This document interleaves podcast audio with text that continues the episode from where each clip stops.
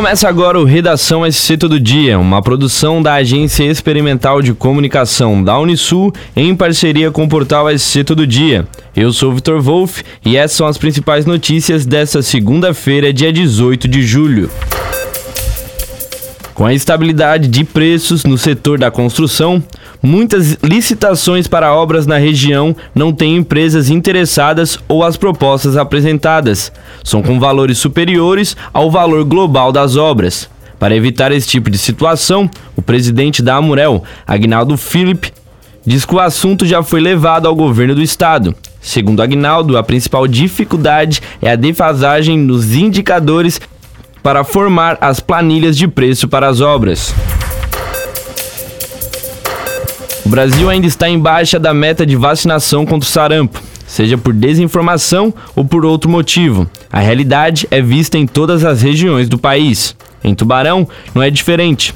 Os grupos que estão incluídos na dose extra, considerados os mais vulneráveis, são os de trabalhadores de saúde e crianças.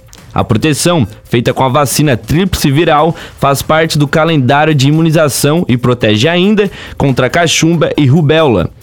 Segundo a coordenadora de imunização da Fundação Municipal de Saúde, Chayane Salvador, a campanha aconteceu durante dois meses e, mesmo assim, o município não atingiu a cobertura ideal. Ponte Preta acionou o Superior Tribunal de Justiça Desportiva pelos relatos de injúrias raciais da torcida do Criciúma contra o atacante da Silva. O fato aconteceu na última sexta-feira, dia 15, na partida entre as duas equipes no Heriberto Wilson.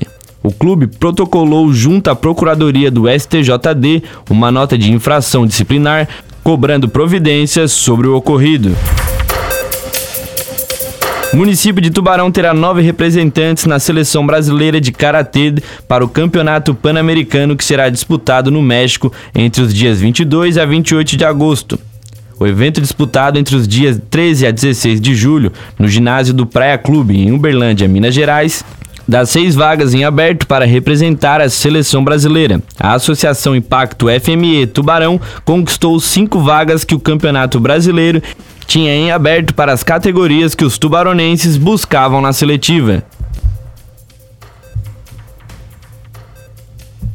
Os preços médios do etanol hidratado caíram nos 26 estados e no Distrito Federal na semana passada.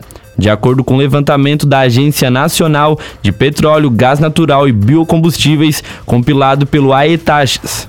Nos postos pesquisados pela ANP em todo o país, o preço médio do etanol recuou 2,43% na semana em relação à anterior, de R$ 4,52 para R$ 4,41 o litro.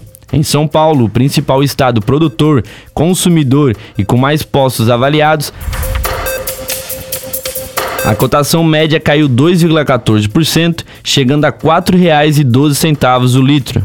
A divisão de repressão a roubos da Polícia Civil, coordenada pelo delegado Yuri Micheluzzi, concluiu a investigação que identificou um suspeito de 36 anos por roubos em lojas de conveniência de posse de combustível na região central e de farmácia na Próspera, ambos em Criciúma.